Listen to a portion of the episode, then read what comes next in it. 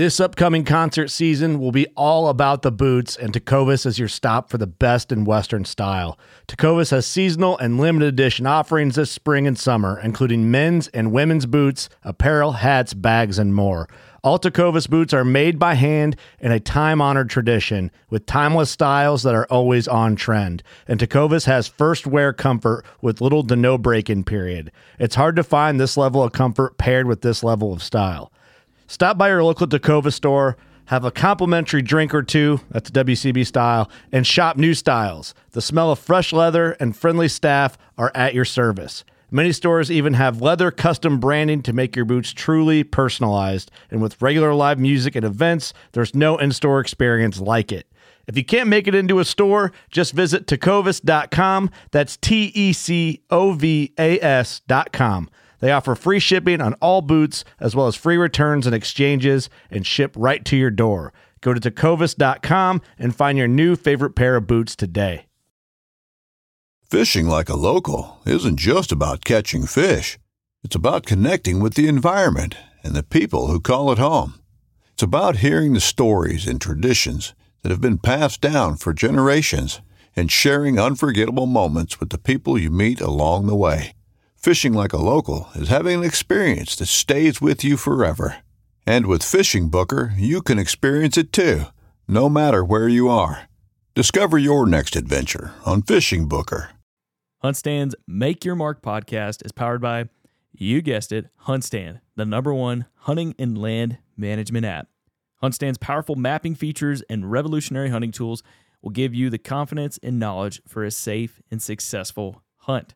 There's 3 different tiers that you can choose from. We've got a free version, and then you've got Pro and Pro Whitetail. Pro will give you access to premium map layers and hunting tools in the United States and Canada, where Pro Whitetail includes all HuntStand Pro features plus powerful tools made specifically for whitetail hunters. If you want to check it out, download HuntStand today. I love each and every one of these episodes and the guests that we get on here. If you're a new or a longtime listener, don't forget, you might be listening but not subscribed. We have some awesome guests coming on in the future, so if you don't want to miss out on those when they go live, and if you want to support the show, press subscribe on Apple Podcasts, Spotify, or wherever you are listening. Today's podcast is brought to you by Savage Arms. Savage Arms is 5 generations of craftspeople using stripped back, supercharged American ingenuity to make the most reliable and accurate modern high-performance firearms. To learn more, head to savagearms.com. Ladies and gents, welcome to today's episode. We got a killer episode lined up with 2 absolute legends in the game. First, we've got Brian Murphy, the VP of Strategic Partnerships at HuntStand. Brian's a wildlife guru, speaker, writer, and the former CEO of the Quality Deer Management Association. Basically, he's a guy you want dropping knowledge bombs when it comes to white-tailed deer management. Riding shotgun with Brian is our own Josh Dahlke, content director for HuntStand, a true blue outdoorsman who's seen sunrises and sunsets on 3 different continents. He's not just your run-of-the-mill hunter, he's a multi-species maestro and a bona fide expert in the woods. Today's episode is going to be an interesting ride as we tackle the ethical side of high fence hunting and bust some Texas hunting myths wide open. Plus, we just got back from a killer South Texas hunting tour, and you're going to get some info on this 2-part HuntStand original film that will launch later this summer on this exact topic. So grab a seat, kick back, and get ready for an epic chat as we welcome Brian Murphy and Josh Dahlke. Well, there's no problem.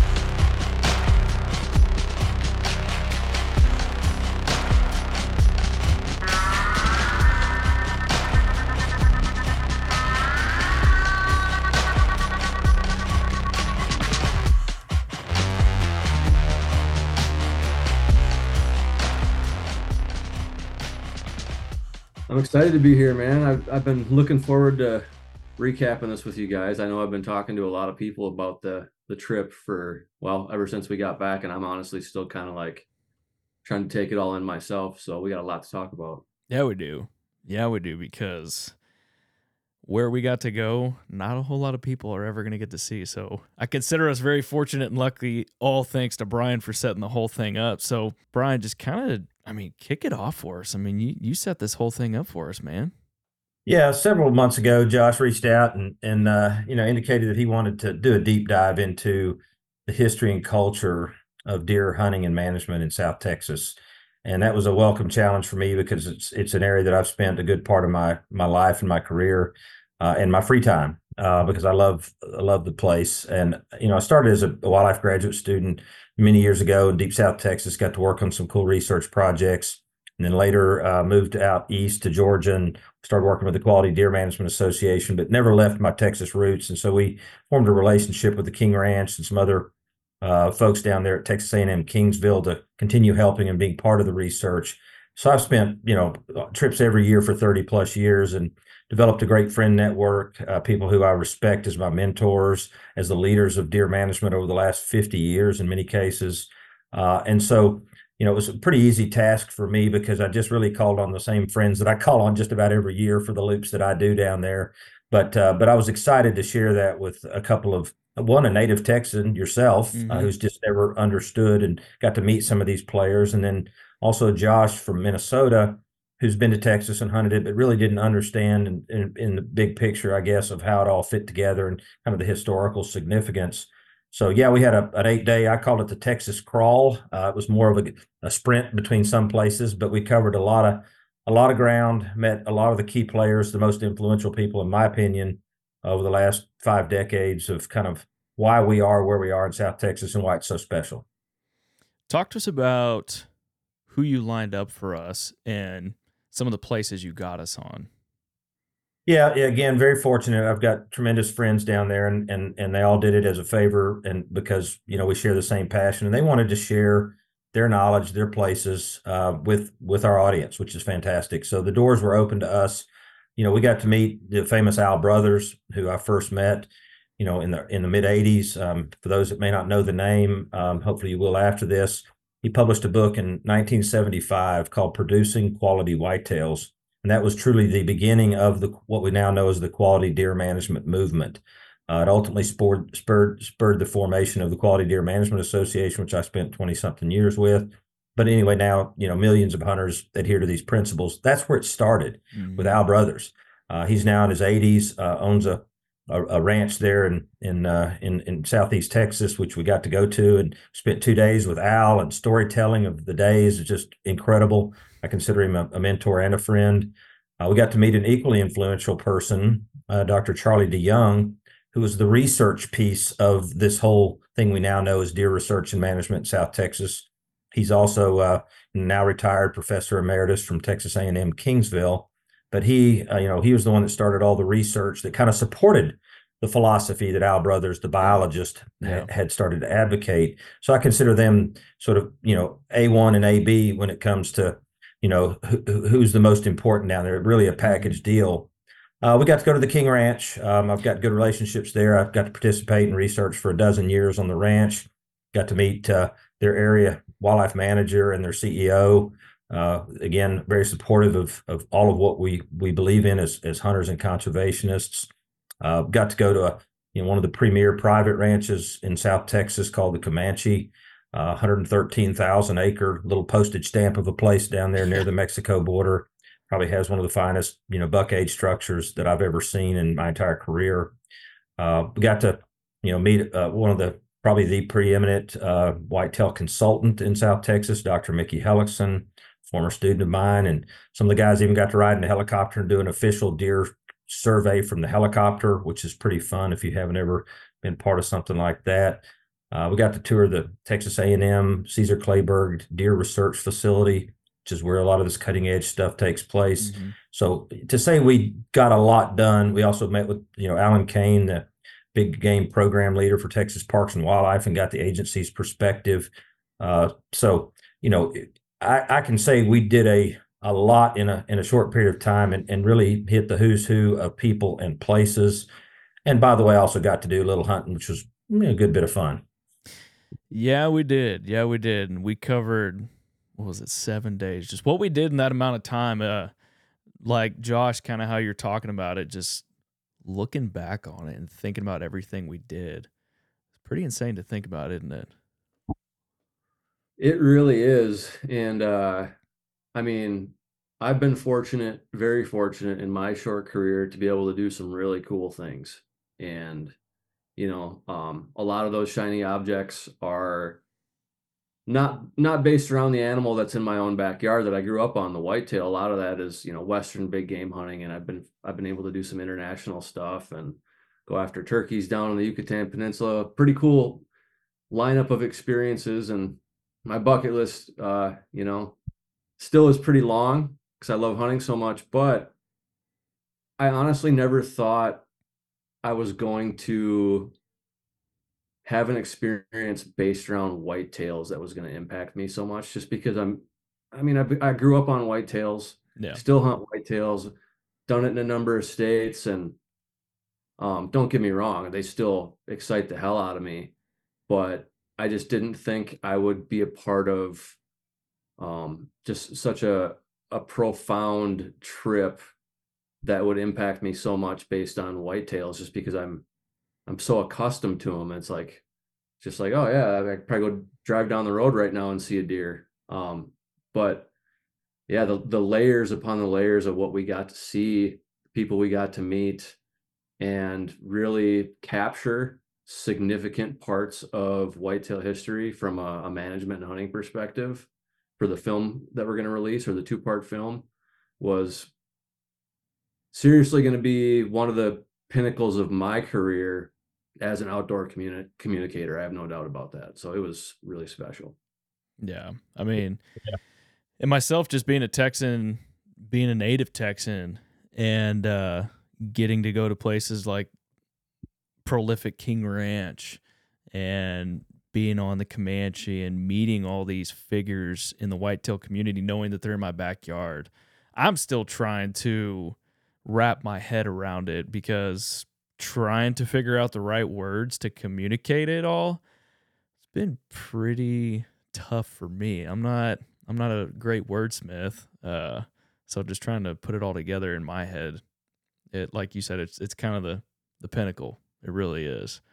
So, well, that's the beauty of people who aren't familiar with the production process. There are multiple steps to it. Mm-hmm. And post-production is where the most tedious but also the most rewarding work gets done, because that's what ultimately transforms into the final product that we deliver to people as a viewing experience. And so luckily we have hours upon hours upon hours of really incredible, vivid imagery every step of the way, that I think it's going to be nice for us selfishly, because it's going to help just package everything and help us process it. But the fact that we get to share it with the world, and that it'll ultimately become, I have no doubt it will become a piece of historical significance in the whitetail story. That's pretty damn cool. This episode is brought to you by Matthews Archery.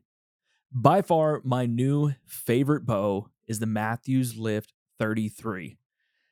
After the Phase 4, I really didn't know how much better Matthews could make their bows, especially after the new RPD system, the bridge lock.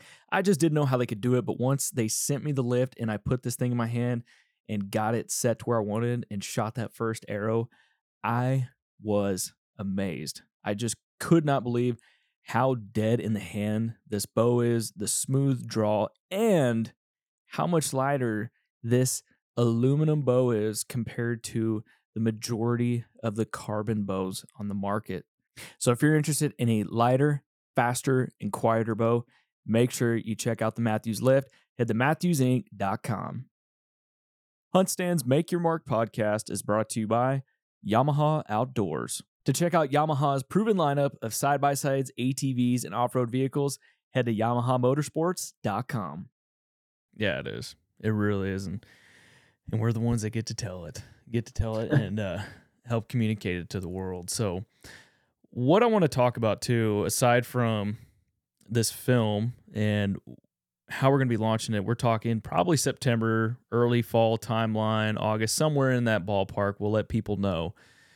But specifically, one of the reasons we did this is just kind of bridging the gap and showing more of the whitetail world, where management started, and just even more, and even just the perception that's been put on Texas in past years. And so one of those perceptions I want to get from you, Josh, and I want you to talk about that, is how does a perception of Texas hunting differentiate itself for people like yourself who are non-residents, where, you know, Brian, you've lived in Texas, you hunted here, you've lived here, you know more about it, but just before you got to experience Texas, Josh, talk to us about that perception, you know, just especially in the context of high fence hunting operations. Well, one of the most interesting things that I've kind of witnessed throughout my career that's just really been intriguing to me is, you know, I come from the Midwest. I come from Minnesota. Everybody has their home base, and a lot of people frankly never leave it. When we're talking about whitetail hunters, mm-hmm. you know, yeah, some people travel to hunt, but probably could be even proven statistically that the vast majority of people, they kind of just stick to their own backyard, and they might read articles or watch videos about what's going on in other areas of the country with whitetails. But their foundation is based on their own experiences at home. And that was the same for me with whitetails. So when I finally started to get to travel to other places to go after these deer, a whole world was opened up to me, and it made me realize how narrow my viewpoint was growing up hunting in Minnesota, hunting a particular way, hunting earlier on, just hunting a certain segment of the season. Like, and when I started to hear about all these other things going on in the way that people hunted and managed deer in other parts of the country, some of it I thought was really cool. Some of it I thought was like odd and somewhat incomprehensible. Yeah. And some of it almost felt wrong. Like when we get into things like the concept of baiting or the concept of high fences, and it felt wrong to me because I was totally ignorant to it all. I mean, that's usually, you know, when something strikes you as being wrong, a lot of the time it's because you just don't know anything about it. It's just pure ignorance, and we all are subject to that, and we all suffer from that disease of ignorance. Mm-hmm. And so started traveling the country, hunting whitetails in different places. My first trip to Texas was actually for a turkey hunt in 2011 with some OG turkey caller who was on the Quaker Boy Pro staff. He was friends with Dick Kirby. Long story short, went down there with my uncles and my buddy. We turkey hunted. It was my first time hunting in Texas, and it was like it was really difficult for me to process. And the turkey hunt was great, but when we're driving around and we're seeing all these fences up everywhere, and we're seeing deer everywhere just constantly, and we're seeing all these exotic animals and stuff, I didn't know what to think of it. I was kind of turned off by it. We were there to hunt turkeys. We had a great turkey hunt, but all this other stuff that was going on in the periphery, I was just like, man, this is a zoo. Like, this is just, what do these people do down here? They just, they walk out to their box blind and they shoot giant bucks on command. Like, it felt so foreign to me, and it felt wrong. Mm-hmm. And I was turned off by it, and I went home and was just like, I have no desire to ever go down there to do any of that stuff. I'll go down there to turkey hunt, but the rest of that nonsense, it's not my jam. And then I went and did it, and I got to go deer hunt down there, and I've always been of the mind that I'll try anything, almost anything, once. Yeah. If it's legal and it's ethical and it doesn't make me feel overly, morally challenged, I'll usually give anything a shot, because usually you can't have any perspective on something unless you try it yourself. Right. And so I got invited down for a deer hunt. On that deer hunt, we were able to hunt free range, low fence deer, and we were able to hunt high fence deer under the MLD program. All native Texas whitetails. There were no genetically, you know, there were no introduced deer or breeders or anything like that. They're all wild deer, and it really, really opened my eyes. And after that trip, I had such a good time that I decided I want to hunt Texas in some way, shape, or form every year if I possibly can. Yeah. The main reason being, as I've mentioned to you guys before, one of the biggest measurements of success for a hunter is encounters with the animal that you're after. Yeah. You know, I know that there's like this kind of bandwagon thing going on right now with having these really difficult hunts and hunting public land and grinding and all that. And that can be really cool, mm-hmm. but I've done that. And I actually spent a whole deer season one time hunting public land near my house where I sat 23 consecutive sits and I never saw a whitetail. What? And that sucked. And I don't ever want to do it again. So when I got to go to Texas and I got to actually see these animals that I was so interested in, that I was after, and get to learn, at least get a taste of what it really is like down there, it totally opened my eyes. And from that point on, I had this idea in my head as a content creator that at some point I want to help to tell that story, to break down some of those misconceptions as best I can, even for people who will never be able to go down there and experience it. I think it's important in any community to have solidarity, and with whitetails it's very important because regional, local, and state management practices and beliefs bleed over, and it affects the whole landscape across the country. So it doesn't matter where you're from, if there's something going on in your own backyard, it does have an impact in some way, shape, or form, sometimes bigger, sometimes smaller, on a larger scale, mm-hmm. nationally or maybe even North America. So I wanted to have a small contribution and just showing people, hey, this whole Texas thing is, there's a lot more than meets the eye. And the easiest focal point is the fence aspect of it.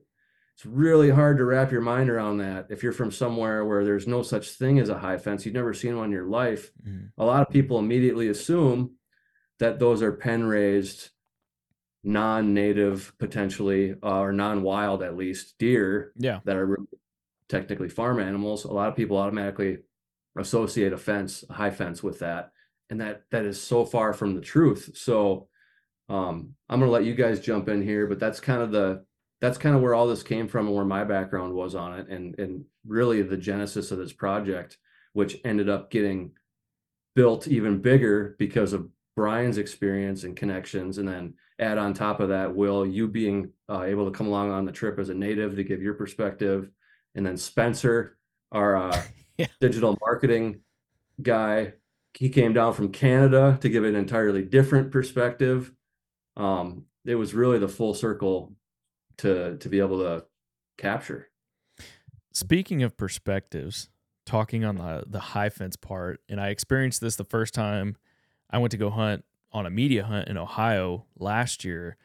I was talking to one of the guys there, and we were talking about Texas a little bit. I was like, yeah, there's the property I hunt, it's a mixture of high fence and low fence. And he's like, what are you talking about? Like high fence. And they're like, what's a low fence? So like, it's always interesting, you know, obviously I talked about it more with him, but it's just always interesting to get different perspectives on hunting.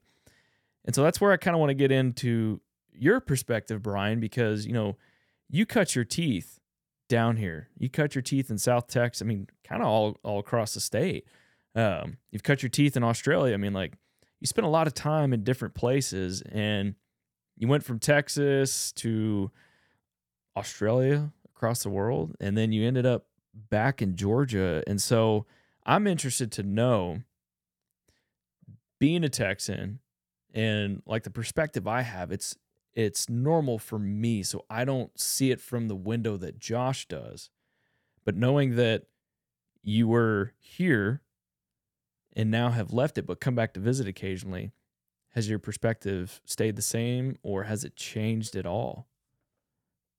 That's a great question, because I hadn't really thought about it personally in that vein. Certainly, growing up as a mostly native Texan, particularly a young hunter, shot my first deer in East Texas, the old mm-hmm. piney woods of East Texas.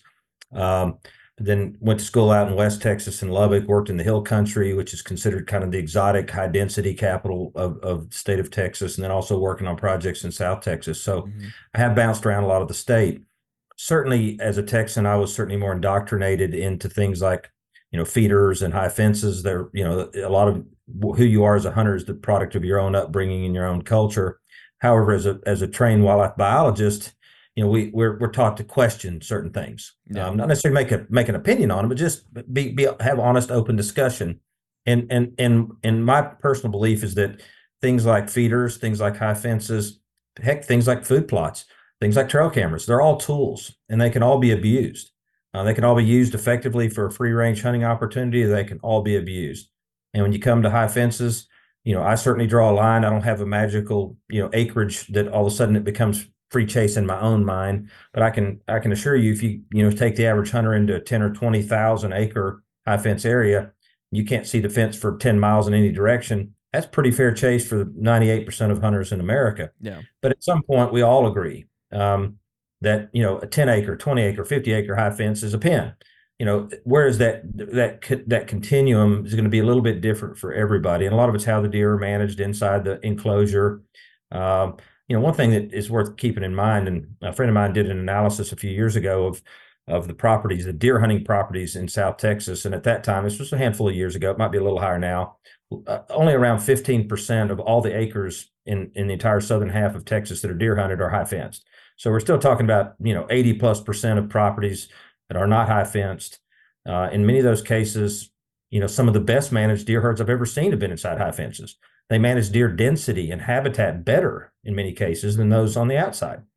Sometimes the high fence is meant more to keep deer out than to keep deer in. Yeah. Because they're trying to, so there's a lot of motivations, and certainly there are situations in Texas where, you know, individuals have brought in breeder deer and other things to augment their genetics and have, you know, 400-inch whitetails. It's certainly not my jam personally. I would rather do all of what nature can provide and be happy if that's 150-inch deer, 130-inch deer. I don't have to personally see a 400-inch deer to make me happy if I know that deer was not a product of natural processes and man, you know, man's efforts in habitat, not in an artificial lab setting. But that's my personal preference. Yeah. You know, another thing that I think is worth pointing out is while we focused on South Texas, Texas is, you know, at least 5 different states in itself. Yeah. You know, southeast Texas, where we were with Al Brothers, we had the, you know, the oak, savanna, sort of mixed brush, a little bit of South Texas flavor. And then we were down in South Central Texas, you know, pretty hard country, but not true the Golden Triangle. And then we went over to the Comanche on the Mexico border and saw what true South Texas, just hard brush country, low rainfall looks like. But all you have to do is go to East Texas, the Piney Woods. That looks like where I am in Georgia. Yeah. You go to North Texas, it looks different again. It looks like Oklahoma to me. You go to West Texas, you got mule deer and pronghorn out there, big landscapes. You know, so you go to South Texas, go to the hill country where you are in Fredericksburg area, and you got a lot of exotics and super high deer populations. And you go to South Texas, and thankfully, as a rule, most of South Texas is largely free of exotics. Yeah. Not that there's not some, there's nilgai antelope, there's hogs, there's some exotic, you know, other ungulates there that have been brought in. But for the most part, most of South Texas is still managed strictly for white-tailed deer, you know, as its primary big game focus. And they're not, in my opinion, monkeying it up with a bunch of other critters. Mm-hmm. They're keeping it kind of a pure South Texas whitetail play. And I applaud that. And we got to experience that. And, you know, of the ranches we frequented, we hunted 3 ranches. You know, sorry, 1, 2, 3, was at 4 ranches. I can't get them all straight in my mind sometimes, but, you know, we did hunt one high fence place. We wanted that experience. And funny enough, we actually struggled there the hardest to get a deer yeah. done on camera. We had to do it on the last hour of the last morning. Yeah. And yet, you know, on our big low fence place, we got it done in the first afternoon. So, you know, the fact that it's not always a slam dunk, whether you got a fence or not, deer can be deer. And, mm-hmm. you know, so a lot of it's how the properties are managed, but, you know, a lot of people think of the King Ranch, don't know anything about it other than the logo on a truck in their neighborhood. And, you know, that's 825,000 acres, almost all of which is not high fenced. They got a few little sections that are and a few leases, but the vast majority of the King Ranch is what we call low fenced or cattle fenced, but not an enclosure. So again, a lot of these ranches are still, you know, not high fenced and managed for wild deer. So there's still, you can have any experience you want in South Texas. That's the beauty of it. Yeah. You know, you if you want to hunt free range and rattle in the brush country on big acreage, on low fence scenarios, you can do it. You want to hunt a high fence and you know, have a different experience, you can do that too. So Texans are big private property rights folks. Yeah, that's why the MLD program is so advanced there, if you want to call it advanced, so liberal in what it allows based on the level of involvement. And for those that may not know what that little acronym stands for, it's the Managed Lands Deer Program or Permit Program. It's the state's version of what we call DMAP in other states, but it's more involved. And so, you know, under the highest levels, you can hunt bucks and does with firearms during archery season. You can get extended seasons to shoot does and bucks in some cases. You get bucks that don't count against your tags on your license. So there's a lot of flexibility because landowners in Texas want it. But they also have to then be a true partner with Texas Parks and Wildlife and provide data, surveys, and, you know, collect data. So it's a partnership, and they've worked out a system that works very well for Texas. That's very true. I mean, heck, I've still got a place not far from here that a good friend of mine manages. It's an MLD property, so I'm actually going to go out there once next week and try and help him out a little bit. So aside from all that information, you know, just kind of knowing from, I want to come back to the question, you know, kind of like you being here and leaving, but coming back occasionally, has anything changed on your viewpoint of Texas, or has it remained consistent through all these years? Yeah, certainly the one concern, you know, just personally, is the sort of increased liberating of non-native deer into the landscape, and for disease concerns and a number of other things. And also, I guess it concerns me as a hunter that, you know, at one point, you know, 150-inch whitetail, low fence, free range was considered a very large deer, and it still is a very big deer by any standard in America, don't get me wrong. But now those are almost looked at as, you know, secondary in a lot of areas because of some of these breeder deer and some of the manipulation. So again, to each their own. It's legal. If that's your jam, so be it. Again, I'm a biologist. I'm pretty conservative in my outlook on a lot of things, but I would say I'm pretty balanced compared to a lot of biologists that you know, that have even greater concerns over a high fence or a feeder or any of these other practices. But that's probably the most concerning thing of coming back. You know, looking over a 30 or 40 year time horizon, we're seeing increased liberation of non-native whitetails, but also almost an increasing endless supply of exotics. At some point, the landscape can only hold so many different types of critters and do it in a healthy way to where the habitat, you know, the habitat's the focus. If the habitat's in good shape, you know, I can live with some exotics on the landscape if they're managing their overall populations of critters on the land, because the habitat's the key. Yeah. And one thing that, you know, we also saw a lot of are things like javelinas and caracaras, the Mexican eagles, and quail, and, you know, jackrabbits, and, you know, bobcats and coyotes. I mean, you get to see some things that are just really cool South Texas landscape stuff. And, you know, and Josh alluded to it earlier, you owe it to yourself at least once to go to South Texas, go on a well-managed ranch.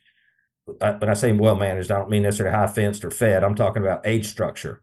But you have a chance to go out and see, you know, half a dozen bucks over 4 or 5 years of age in one sitting and see what adult bucks do. You know, my daughter loves hunting in South Texas because she said, Dad, I learned more about how to age and judge in an afternoon or two here than I can learn in a season hunting with you in Georgia. So true. Because, you know, she can see 10 bucks in a night, you know. We're not shooting them all. It's very selective ranches we go to, so you don't get to shoot them all, but you get to watch. And Josh, you know, you had an experience on your very first hunt in South Texas that you haven't had in your entire career that you got to film. And I'll let you share that with the group, because that's an example of what you might encounter if you treat yourself to a trip down south. Yeah, the very first ranch that we were on, Charlie DeYoung's, that was the high fence place. Very well managed. Again, I can't reiterate enough. Native deer. You know, nothing introduced there. And me and Will hunted with a camera on that part of the trip. Our man Spencer was the only one actually hunting with a rifle, but we hunted with cameras, so we got to go out and just sit in blinds and watch deer, and like Brian said, javelinas and some other critters that were out there. And I've been deer hunting now. Well, if you count the years where I deer hunted without a weapon, where I just had to sit in a tree stand and learn the ropes from my uncles, it's not nearly as long as Brian, but it's been a solid, you know, 24, 25 years now. And I had never seen a buck fight. I've seen deer spar, and I've seen them tickle antlers, and I've heard a fight, but I've never seen one. And I was fortunate to see a a pretty legit brawl between two gorgeous bucks, and I'd been filming deer that whole evening, and I'd been filming everything in 24 frames a second, which a lot of people listening probably are like, well, what does that mean? Well, that's just standard speed video. For whatever reason, when I saw these two bucks, I was like, oh, I should get some slow-mo footage. I haven't really gotten any cool slow-mo yet. So I flipped the camera over to 120 frames per second. And that's what allows you to slow the video down without it having a bunch of jerky, herky, you know, skipping look to it. It just gives it that smooth, clean look. That's how you shoot slow-mo, is a high frame rate. And I flipped it over to the high frame rate, having no idea that these deer were about to throw down. They weren't, I couldn't tell by their body language or anything at that point that they were bristling up. I wasn't preparing for it. I just got lucky. I hit record in 120 frames per second. The one buck starts sidestepping toward the other one. They both bristle up, their hair stands on end, and they just go at it. So, I mean, I've been around quite a few deer, but I never got to see a buck fight, a legit buck fight like that. And here I am in South Texas, and boom, I get to see it. I believe it was the first evening. It was, yeah. Muddy Outdoors is a brand that's been around for quite some time now. At Muddy, they recognize that the essence of a hunter transcends seasons, where their gear is crafted to support the relentless spirit of the hunter year-round. For Muddy, hunting is not just a seasonal pursuit, it's a constant. And I, for one, definitely resonate with this. And this past year, I got some new Muddy box blinds that have been game changers for us down here in Texas. And I've been running Muddy tree stands for as long as I can remember. So if you're interested in learning more about Muddy, head to gomuddy.com. One of my favorite knives that I used this past fall, from the Deerwoods in Kansas all the way up to the Elk Mountains of Colorado, was SOG's Ether FX. Its lightweight and compact design plus heavyweight blade quality made for the perfect knife for every use that I put it through this fall. I took it on every adventure, and if you're in the market for looking for that same lightweight, compact, durable knife that is going to do anything and everything you need it to, highly suggest you check out SOG's Ether FX. To do that, head to SOGKnives.com. And if you'd like a discount on the SOG Ether FX, use discount code HuntStand10 when you're checking out. I want to take a quick second to talk to y'all about Stealth Cam and their all-new trail cameras, new for 2024. And the one that I specifically want to talk to y'all about is the brand new Revolver Pro. This is a 360-degree cellular trail camera. The Revolver Pro is a game changer. The power of 6 cameras in one sleek, innovative design allows you to cover more ground, capture more detail, and never miss the action again. Discover the future of outdoor surveillance with Stealth Cam's 2024 lineup of cellular trail cameras. To learn more, head to stealthcam.com. And if you'd like a 10% discount on the Stealth Cam website when checking out, use code HuntStand10. We've got that discount code along with many more of our partners down below in the show notes. It's pretty sick when I were that reels up on socials now, but whenever I went back and I was looking at that, kind of putting it together, you had no idea that they're about to fight because they were both looking in your direction, and then it was like one whispered at the other, he's like, "Hey," said some crap to him, and the other one just turned around. It was just like boom, boom, dirt, snot flying, rocks kicked up. It was pretty freaking awesome. That was great. I can't wait to see it in the film. Yeah. And, you know, and beyond things like, you know, the chance to maybe see a fight or buck breed a doe. Last friend of mine that was hunting Charlie's Ranch with me the year before, last year, you know, he watched a buck breed a doe at 20 yards right in front of him off a stand, you know, a few hundred yards from where Spencer ended up taking his buck. Yeah. You know, those are great, but more often what you're going to see is a lot of buck behavior, posturing, and you can start to see the language of deer through vocalizations and body posture. You become a student of their language if you watch enough adult bucks working and interacting with each other, things you just cannot see in most areas of the country. Yeah. And that's a treat. If you're out there to enjoy deer, I mean, you know, that's what I enjoy more than actual hunting is just watching deer do what deer do in a natural managed age structure that doesn't exist in a lot of the whitetails range. And to do it on people's ranches like Charlie's, who's, again, Professor Emeritus, one of the most famous deer researchers of our time, Al Brothers, the founder of all this, to actually do this on their ranches you know, that gives it special memory. And, you know, we made it over to Al's ranch, and it's a small ranch. It's 300 or 400 acres that he's cobbled together with boot leather. And, you know, he's a working man. He's a biologist. He's not a wealthy South Texas land baron.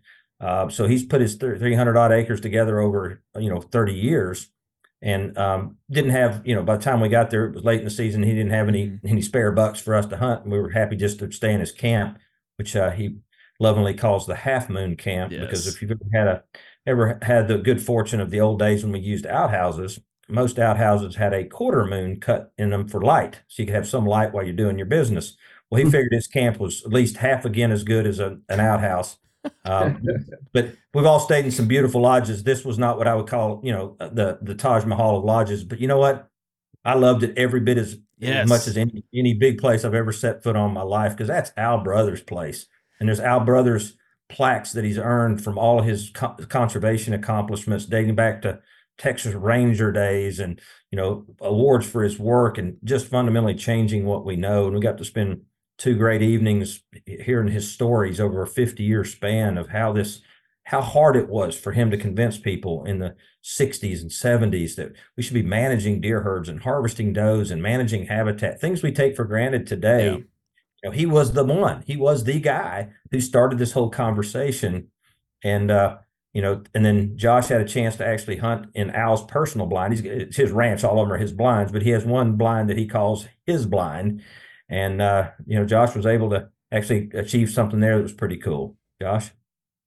Yeah, I've had, when it comes to a few different critters, bobcats and wolves, I've been in a lot of places where they are, and I've only seen two mature bobcats. One time when I was hunting down in Alabama with Brian, two bobcats that were actually fighting in the road on our way out, which was really cool. And I've saw a couple bobcat kittens one time in northern Wisconsin crossing the road. And I think I may have seen one time in my headlights in northwestern Colorado, but I've never seen one while I've been hunting, let alone while I had the ability to take one. Mm-hmm. And so we went out there with the e-collar and sat in Al's blind, me and Will, and hoping to just maybe get a crack at a coyote. And next thing you know, I look up after about 45 minutes or something running this e-collar, and there's a bobcat standing there. And so I center punched him, and it was actually a female, and ended up being able to harvest a bobcat out of Al Brothers' personal deer blind, which was just wild. Yeah. Those are yeah, life experiences. And I shared before we got there with you and with Will that this place had a lot of bobcats. It has a history of it. My daughter's taken one there as well, and I've seen a few. And I said, if we go out with a collar, you got about a 50-50 chance. If we can go out twice or three times, you got a good chance. First time you and I went out, we didn't do anything but called up a hawk or something. And then on your second hunt, so it was a 50-50 proposition. You got one on the second attempt with the caller, which was pretty cool. And you guys both saw some mature bucks. This is low fence on 300 acres, yeah, and you saw some beautiful mature bucks that he's got. So he's done a great job building the neighborhood cooperative. He's part of what they call a wildlife association in Texas. We call them wildlife co-ops or QDM co-ops in other parts of the country. Basically, landowners and hunters working together, trying to improve what they have. And where Al is in southeast Texas, they have smaller landscapes. I mean, a 300-acre ranch is a pretty good-sized ranch. Yeah. They're not all thousands of acres like South Texas, or many of them at least. So that was really special. And, something else that's uniquely South Texas that Josh, you and our cameraman got to experience is back at our first stop at Charlie's Ranch. Had my good friend Mickey Hellickson, the consultant from South Texas. He does a lot of helicopter surveys for about 80 clients in South Texas. They survey the deer herd with helicopters. That's a very effective way to count deer and so forth. And he was willing to coordinate an existing client survey with our stop down there. So when he finished flying in neighboring ranch, he literally just flew over the hill and landed the chopper right there in front of our group. And that's kind of a wow factor. When your friend comes in on a helicopter, it kind of gives a little different entrance effect than the average guy that shows up at hunting camp.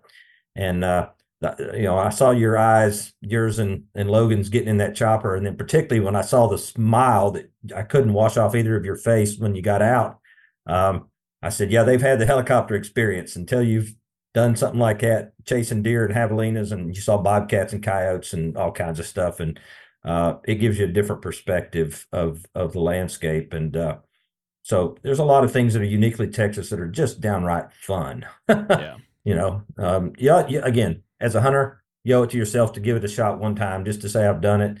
And again, pick your own experience, what you're looking for. Try to go down there in December if you can, or January during the rut part of the year. Bring you a saddle, rattle, and antlers, and go out and rattle. Things you just can't do in most of the whitetails range consistently. You'll occasionally get bucks up in a lot of areas rattling. I get it. But you can't go out and get 10, 12 bucks in a day like you can on some of these South Texas ranches. You know, and when having a slobbering 5-year-old 140-inch buck almost run you over in the brush pile, you know, that's pretty dang cool. I don't care who you are. That's a lot of fun. Yeah. You know, I kind of want to come back to the perception concept that, or not concept, but just the perception side of things that we've started this conversation out. Where do y'all feel like essentially the negative connotation perception on South Texas came from? Do y'all believe it came from television, more or less socials in the past decade or so? Because I started reading Al's book. I picked up a second edition on eBay, and one of the coolest things that I found in the beginning of this was he had a game warden write a little excerpt at the beginning, and he was talking about how people from out of the states would come down, and I mean, this was kind of before trespassing, I guess, before gates became a thing. Like, people would just pull up and hunt anywhere. And it was almost like they just treated it like public land almost before. I mean, this is long before the days of the high fences and everything. But where do y'all think this perception has come from? So I think a good comparison to draw, and Brian brought this up earlier, which is really important. Like, we talk about Texas, and Texas is probably, I'd have to imagine, the most diverse state from a landscape perspective, like an ecoregion perspective, and maybe even with wildlife diversity. Well, almost certainly with wildlife diversity, if you include exotics, which aren't native wildlife, but they're still wildlife. Mm-hmm. But we say Texas, just like we say Africa when people talk about hunting in Africa. Dude, Africa's a continent.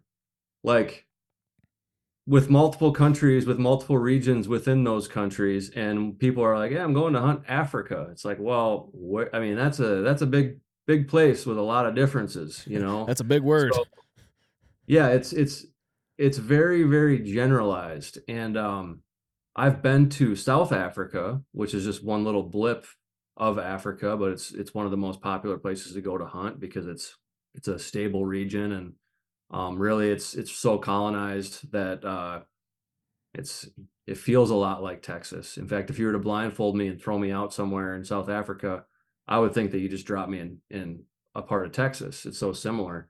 But my point is, people like to draw large generalities, and even with what we were just talking about, with, you know, the difference between going from Charlie's ranch to Al's ranch. Back to my ignorance of the whole Texas thing for to begin with, I didn't know there were like little hunting camps in Texas. I didn't know that there were like smaller family ranches like your family has, Will, in Texas. Like, even after I'd been down there a few times, I still wasn't awakened to that. Honestly, Will, until I met you. Like, when you started talking about this ranch, I was like, I had this vision in my head of what it was. And I realized it's really just like my family's property in Minnesota. Like, it's your family farm. Mm-hmm. And I didn't think of Texas from that perspective. So I think certainly outdoor media plays a role. I mean, the things that you've seen covered for decades coming out of Texas are senderos and corn feeders and high numbers of deer and guys shooting big deer, which, by the way, oftentimes from an antler perspective, are not big deer. They're what we refer to in the industry and the filming side often as TV deer. Texas is a really good place to shoot TV deer because a lot of the deer in Texas have small bodies, so it makes them look like a booner if they're 130 inches. Yeah. Even if they're 125, 120 inches, they look huge. Yeah. So I think it's partially the fault of the industry itself, just by the way that we've depicted it, almost making it look like a zoo. And then a lot of it just comes down to people not willing to put in the time to have a real authentic knowledge and understanding of what it is. And it's easy to fall into that camp because we all want to have quick answers, especially in today's day and age. Like everybody they want the answer, they want to have a conclusion, and they want to be on one side or the other of something right now. You want to know, like, what team am I on? There's no debating, there's no research. It's just like, I want to have an opinion. And by the way, a lot of people really want to have a loud opinion, hiding behind their keyboards on social media. Mm-hmm. So I think it's a combination of things that has caused some, might be a little extreme, but demonization of deer hunting in Texas. But like Brian just covered really well, holy shit, if you like to have fun as a deer hunter, because deer hunting is supposed to be fun, and we seem to forget that nowadays, you're going to have a heck of a lot of fun in Texas, South Texas or not. I mean, anywhere you go down there where there's a healthy number of deer, you're probably going to have a lot of fun, and that's pretty important.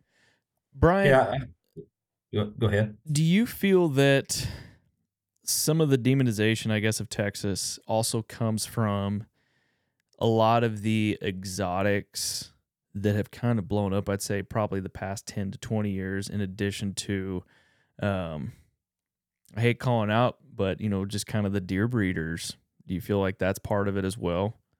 Yeah, certainly that's a contributing factor. I mean, it looks, some parts of Texas, again, not all of Texas, that's a big generalization. Yeah. Particularly in the hill country and northern South Texas, you're seeing a lot of exotics more than ever. And, and so there's places that do look like Africa, with as many species and sometimes more.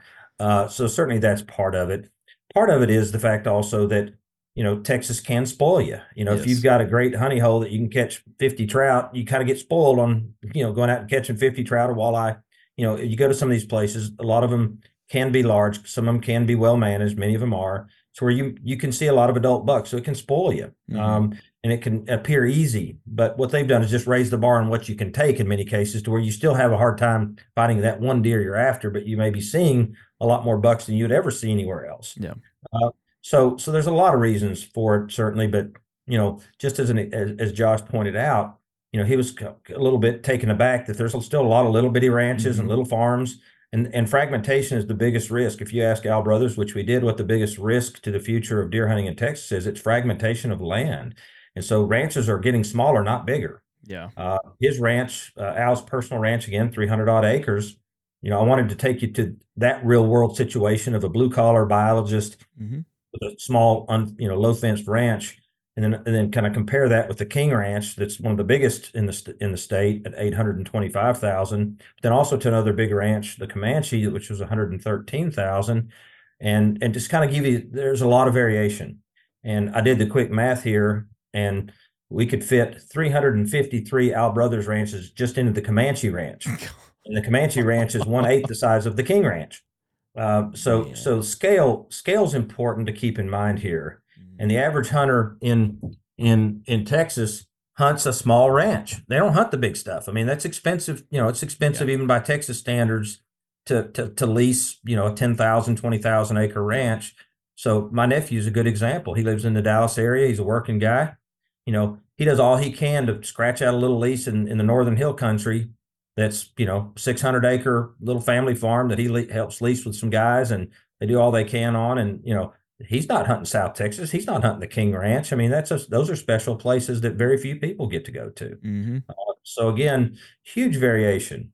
East Texas is traditional hunt club country. That's kind of a lot of the timber industry still owns a lot of the pine forests in East Texas and lease out, 300, 600, 1,000 acres to hunting clubs. It's old school hunt clubs. It would be no different than Louisiana, Mississippi, Alabama, Georgia, North Carolina, any of that part of the world, all kind of feels the same. So again, when you say I'm going to Texas, to hunt, you got to be real specific. Yeah. If we're gonna communicate on comparable terms, you got to say what part of Texas, what kind of area am I going to hunt, what caliber of deer am I expecting? I mean, there's a lot of minutia there that changes the conversation considerably, for sure. I was waiting for you to say that word. That's my favorite word that you have, is minutia. I've been using it a lot, Brian. Yes, I mean, it's yes to all the above, true on everything you've been saying. And I know we're getting close on time here, and so to kind of wrap this podcast up, I want to talk to both y'all and get your thoughts on, I know what mine are, when it comes to this film that's coming out.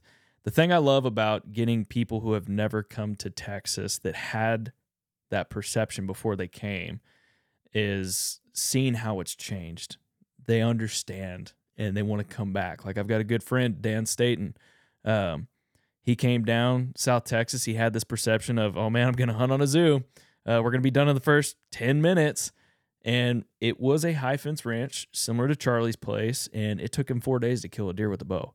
And afterwards, he's just been itchy trigger finger wanting to come back down here every year. And so knowing that, knowing what we did, I want to hear from both y'all. What are you hoping the viewer is going to get out of this two-part film that we put, that's getting put together?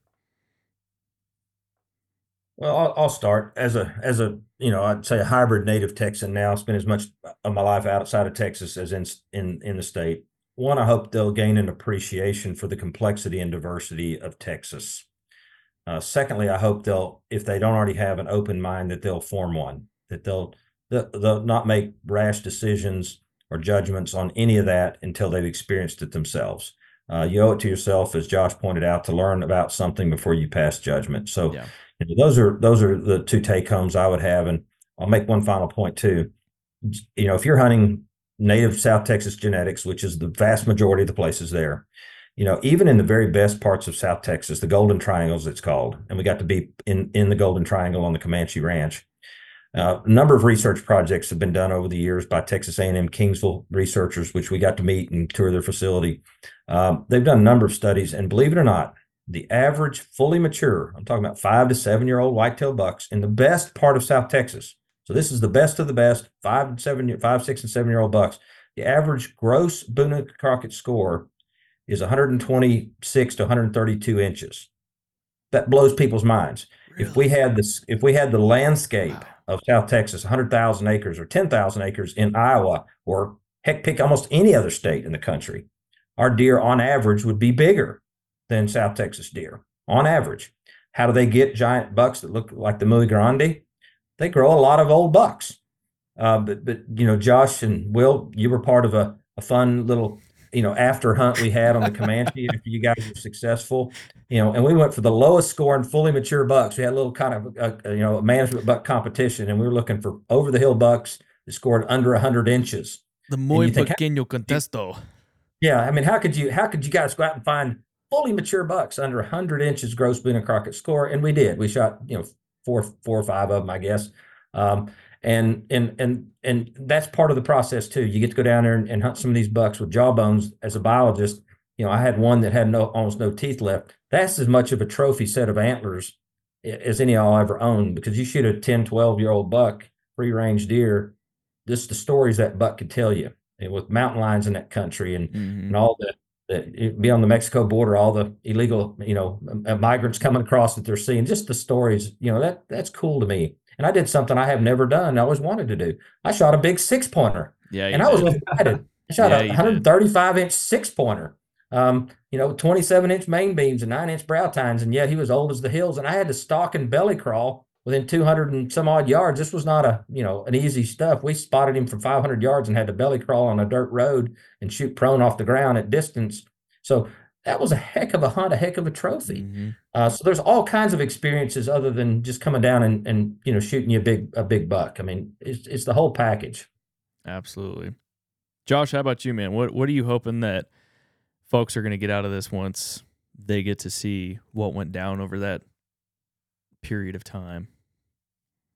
Man, Brian summed it up pretty well, but I guess to sort of mirror that, to close this thing out, the biggest thing I want the biggest takeaway that I want is, yeah, it is. The storyline is heavily focused around South Texas, and then, you know, the implications of the research and the management and the culture that has come out of there that has influenced other parts of the country, et cetera.